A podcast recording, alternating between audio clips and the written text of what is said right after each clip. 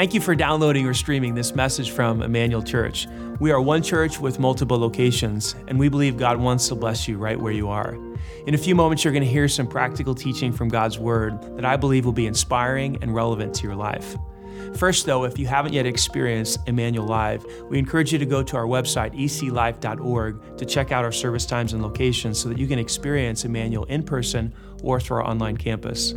If this message blesses you and you'd like to support the ministry financially, again, you can go to eclive.org and click on the Giving tab and choose Online Campus as your campus. Thanks again for joining us today, and we hope this message will be an encouragement to you on your spiritual journey. Well, Emmanuel Church, what is going on? My name is Cody Johnson. I am the Emmanuel Greenwood campus pastor, and I am so excited to be with you. We know that there's a lot of stuff going on, but we are having church today. We are excited. We hope that you are excited as well to be with you online. It is such an honor, it is such a privilege. We're going to have some fun today. Thank you so much for being with us. If you have not been with us for the past few weeks, we are in the middle of a series called In My Feelings, and I'm going to be talking to you about week three in this week's content. But over the course of the past couple weeks, we've been talking about this central idea that if we don't control your feelings, or if you and I don't control our feelings, your feelings will control you. And oftentimes these feelings will get control of us and they will lead us down a path that we did not want to go. So we have got to learn to control these feelings. And when we were thinking up the content for this series a while back, we wanted to, to talk about some strategies and some ways that we can empower people to get control of these feelings. And a couple weeks ago, we talked all about being skeptical. And last week, we talked about this idea. Pastor Danny did an amazing job of delivering a talk all about creating space. And based on what's going on in the news right now, I know for a fact that you've been creating space. So I know what Pastor Danny would do. He'd be like, Did you do it? Did you do it this week? Did you guys do a good job? And he would clap and he would do this. So you guys have done that. We are so happy and so excited. But for real, last week we talked about three ways in which you can create space and why it's so beneficial. We create space to think, we create space to recover, and we create space to hear God speak and what it looks like to create that space around us so we can hear that that gentle whisper that Pastor Danny talked about. That was my favorite part of last week. I loved it when he did that. It was great. And we also talked about the prayer of examen. So if you have not had a chance to engage in that prayer, it's by St. Ignatius, who Pastor Danny lovingly called some old dead guy. If you have not had a chance to engage in that prayer, it's going to be on social media, every platform that we have. We've posted it. You can go to our YouTube page, you can go to our website, check out the talk, and the prayer of examen is going to be on our site. But now for week three, I'm going to talk to you about something a little bit different. I'm going to talk to you about losing control. And if you're following along in our app, that's going to be your first fill. And we're going to talk about losing control which is kind of weird and it's kind of different. It doesn't make a whole lot of sense right now because the entire crux of the talk and what we've been discussing over the past few weeks has been this big idea of controlling your feelings, or your feelings will control you. So, why are we talking about losing control? We'll get to that in a minute. Just stick with me, roll with me, and we'll talk about it in a moment. But if we're being honest with ourselves and we're talking about the way things look in our own life, I think we can honestly take a good look at how we control our feelings and we could say that we don't really do a good job of controlling our feelings. In fact, I'd say we do a pretty lousy job of controlling our feelings because we don't realize what's at stake. And when I was thinking about how I could talk about this, I was thinking about the idea that I could talk about, you know, generally speaking, how this could play out at your job, how this could play out with your family, how this could play out with your kids when you lose control and you engage in, in anger, and then that becomes the dominating emotion. You could talk about that with your relationships. You could talk about that with money, with your body, all sorts of different things. You could talk about it with famous celebrities who have succumbed to being controlled by their feelings. People like Bernie Madoff, who couldn't get control of his greed, and it ended up him making so many terrible, terrible decisions. He got thrown in prison. He lost his job, his professional reputation, all these bad things because he couldn't get in control of his feelings. You talk about somebody like Tiger Woods, who was so overcome with the feelings of lust that it caused him to wreck his marriage. He lost endorsement deals, he lost money, he lost popularity, all these different things. You think about somebody like Demi Lovato, who's battled with, with substance abuse because she couldn't get control of her feelings around substance abuse. She had to go to rehab, and she's doing better now. We're so excited for her. And you could talk about all those people, and, and it would make sense, and it, it, would, it would be fine. But I wanted to use an illustration. I wanted to use an example that was a little bit more personal to me. I wanted to introduce you to a good friend of mine, especially when I was younger. His name is Chris Farley. Now, for those of you that are unaware, you didn't grow up in the 90s, you may not know about this guy, but me, being a chunky kid who grew up in the 90s in the Midwest, this guy was my hero. He was my guy because when you're a heavy set dude growing up in the Midwest in the 90s, you need hope. You need to know that even if I am a little bit bigger than the dudes around me, that if I have humor, if I can make people laugh, there is hope for me. And he was that source of hope and he was that source of encouragement. See, the thing about Chris Farley was he was larger than life. He was a big dude, yes, but he had this huge, magnanimous personality. He was so outgoing. He was so funny. He was in these legendary sketches on Saturday Night Live. He did this shirtless dance off with Patrick Swayze. If you have never seen it, you've got to go to YouTube and check it out. It is so painfully funny. He was a Chicago Bears fan. He was a motivational speaker named Matt Foley. His most famous movie, Tommy Boy, was released in 1995, took the world by storm. He's sort of like Kevin Hart is now. He was all over the place. He was everywhere. He was all anybody ever talked about. Lorne Michaels, the head of Saturday Night Live, called him one of the most infuriatingly talented comedians that he had ever seen in his life. And that story about Chris is, is about half true. That's what the world saw. But they didn't see what was going on inside of his heart and inside of him as he was battling with control of his own feelings. See, the thing about Chris Farley was that he was one of five children, so he was always battling with these feelings of insecurity. He didn't let a lot of people know that, but that manifested itself throughout his adulthood as well. And as he became more and more successful, and as he did more and more things through Saturday Night Live and the success of his global hits like Tommy Boy and Black Sheep, he was always battling with depression. He was always battling with insecurity and anxiety, always wondering when the other shoe was going to fall, when the success was going to stop. Am I ever going to be able to recreate the success I had with this movie? And ultimately, this would take the, the ultimate toll on his life. Because on December 17th, 1998, at 33 years old, one year older than I am today, my hero ended up overdosing and it cost him his life. He overdosed on drugs, he overdosed on alcohol, and he died. And so the thing about Chris Farley, the tragic thing about him is that not only did it affect him and his immediate family, it affected his best friends. David Spade was his, one of his closest friends. They had starred in so many sketches and movies together. And David Spade says 22 years after he passed away, he still thinks about it every single day. And I know the impact that it had on the 10 year old in the black Mitsubishi Eclipse who was driving around the Greenwood Park Mall with his mom when he heard it on the radio, because that kid was me. And it absolutely crushed me. And every, ever since then, every single time I see a picture like this, or every single time I think about Chris Farley, I always wonder what might have been. What might have been had he been able to live past 33 years of age and keep giving people the gift of his comedy and the gift of his love. But we'll never know that because he was not able to get control of his feelings. That is what's at stake. When you think about what it can cost you, yes, if you don't get control of your feelings, they can control you. That is true. But if you don't get control of your feelings, it can cost you everything. And that's why we're doing this series and that's why we're doing this talk because it is of the utmost importance. And as you think about this internal battle that you have with your feelings, because it is that, it is a battle, and that's how we have to think about it. We're gonna go to your next feeling right now. The way that you have to approach it is that you have to treat this like a fight. And you are going to have to fight against your destructive feelings if you are going to have any sort of success in getting control over them. And as I was thinking about the way to present this fight and the way that we could think about it and the way to, to make it stick, I was thinking about how we could explain it so it resonates with you. And so I wanted to tell you a story.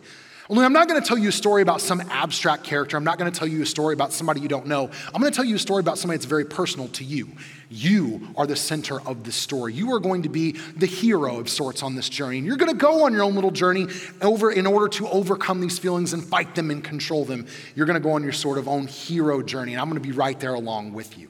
Now, we're not going to go over the 12 steps of the hero's journey. We're not going to do that today. But there's three crucial elements that I want to talk about because every hero has to come to grips with themselves and they have to get that, that bold sense of confidence. They have to realize something about themselves. Every, every hero has to assemble their team, and ultimately, every hero has to fight the bad guy or the bad girl in the end. And we're going to talk about that a little bit. But the first thing that we have to do on this hero's journey is that we have to fight for a new narrative.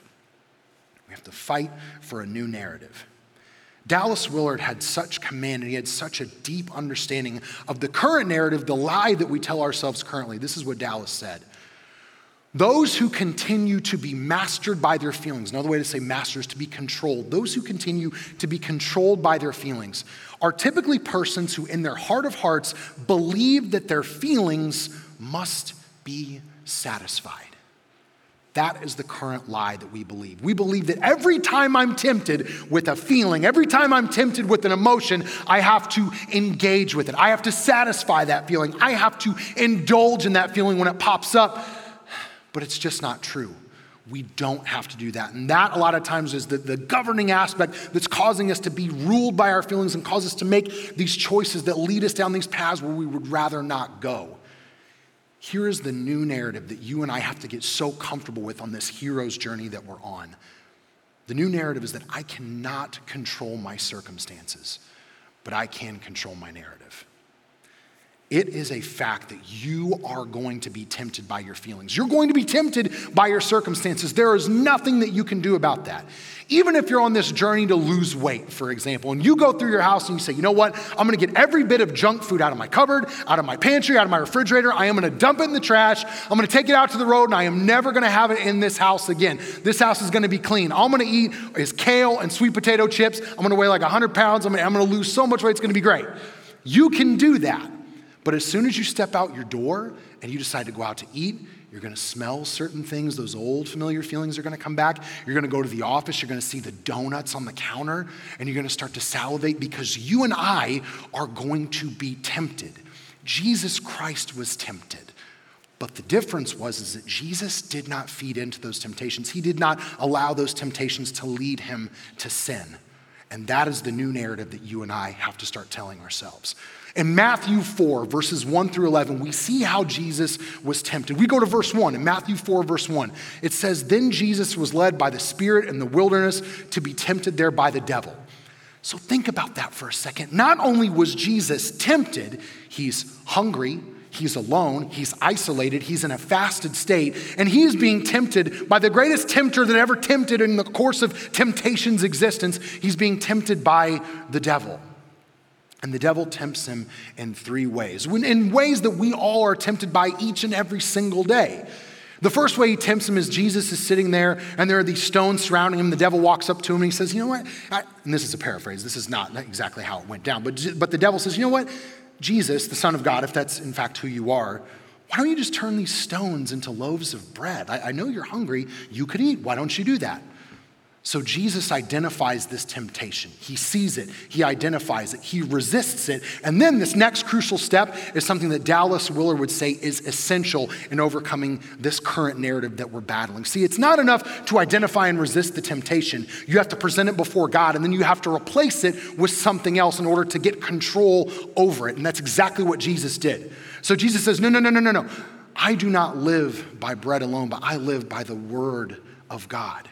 So he, he identifies the temptation, he resists it, he presents it before God, and then he replaces it with the Word of God.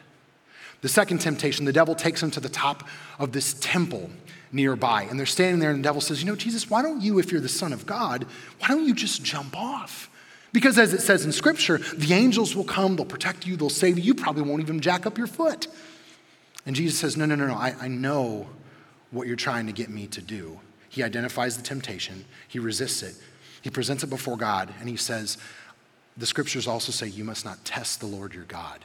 So instead of engaging in the temptation of doubt, he's engaging in the faith that God is good, and he doesn't need him to prove a miracle to know that he is good in that moment. And then in the third and final temptation, in this example, the devil takes him to the highest mountaintop has him survey everything before him, look over everything that he sees. And the devil says, I will give you control over all of it. If you bend the knee, if you bow to me, and if you worship me. And Jesus says, No.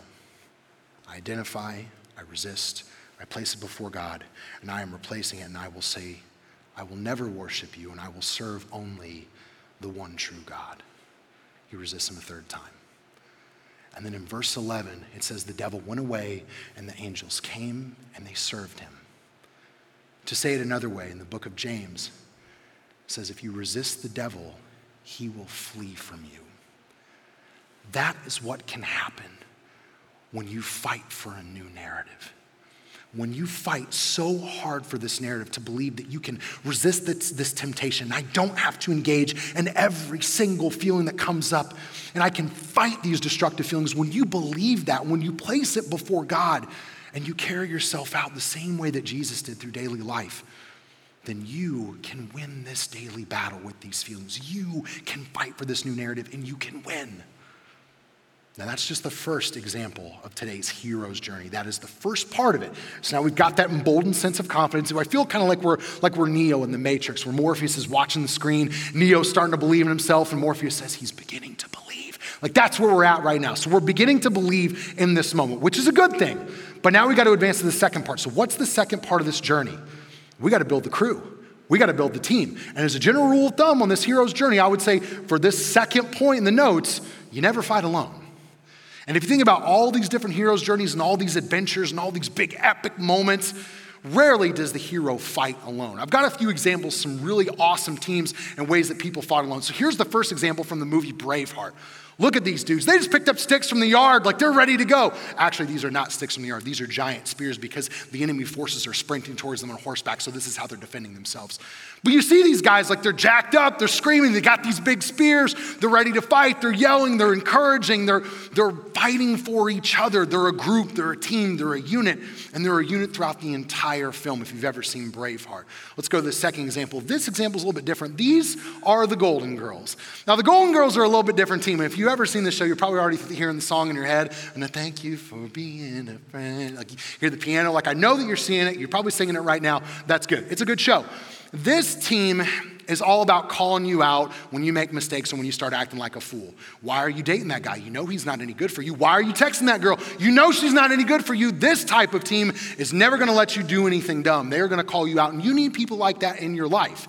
So then we go to the third team. This third team is a group of ladies called the Night Witches, and you probably don't know about them. And it is my honor to tell you everything that you need to know because these ladies, they were a fighting Soviet force during World War II. They were a group of pilots.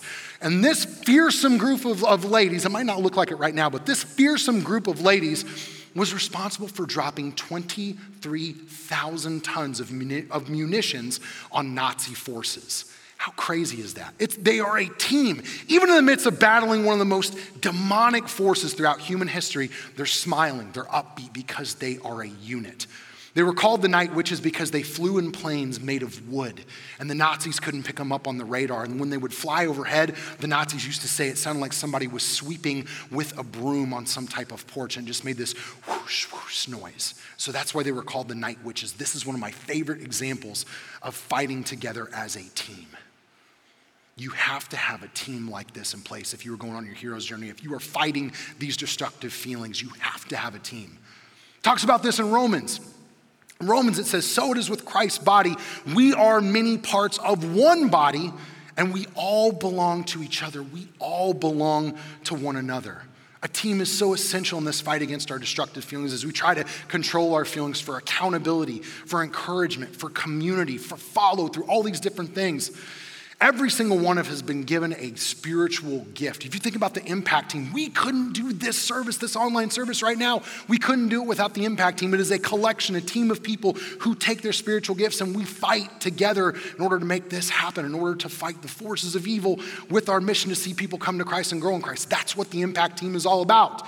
You think about the hallmarks of a good small group that fights together. They're constantly fighting these destructive feelings throughout their personal lives. And all the key elements of a good small group, each person has their role. You've got somebody that can cook, somebody that's really good at organizing, somebody that's really good at leading with discussion questions, somebody that can come up with community service and outreach projects, all these different things. Each team, each team member has a role and a part to play in this fight against destructive feelings. General Stanley McChrystal would say that it takes a network to defeat a network. You need a solid network of people to deal with a network of feeling and, feelings and emotions because rarely is it just one destructive feeling that you are doing battle with on this journey.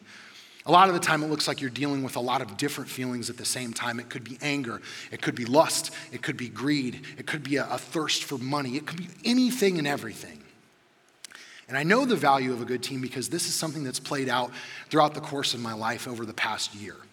Some of you may not know this, but last year, right around this time, I gave my first talk here at Emmanuel, and I cannot believe that it's already been a year. It blows my mind when I think about it. But about a year ago, my mom passed away, and this week is actually the one year anniversary of my mom's passing. And if I'm being completely honest with you, this past year has not been without its difficulties. There have been some really, really good days. My youngest daughter was born. We had some, some highlights along the way, which is lovely and amazing. But there have also been some really tough days and some really hard times attributed to a lot of the feelings that you feel when you're battling with grief, which is a, a continuous battle for me. And for many of you, if you've lost anyone in your life recently or in the past. And the thing about this is, I have a phenomenal team. I have friends, I have family, I have coworkers, I have colleagues.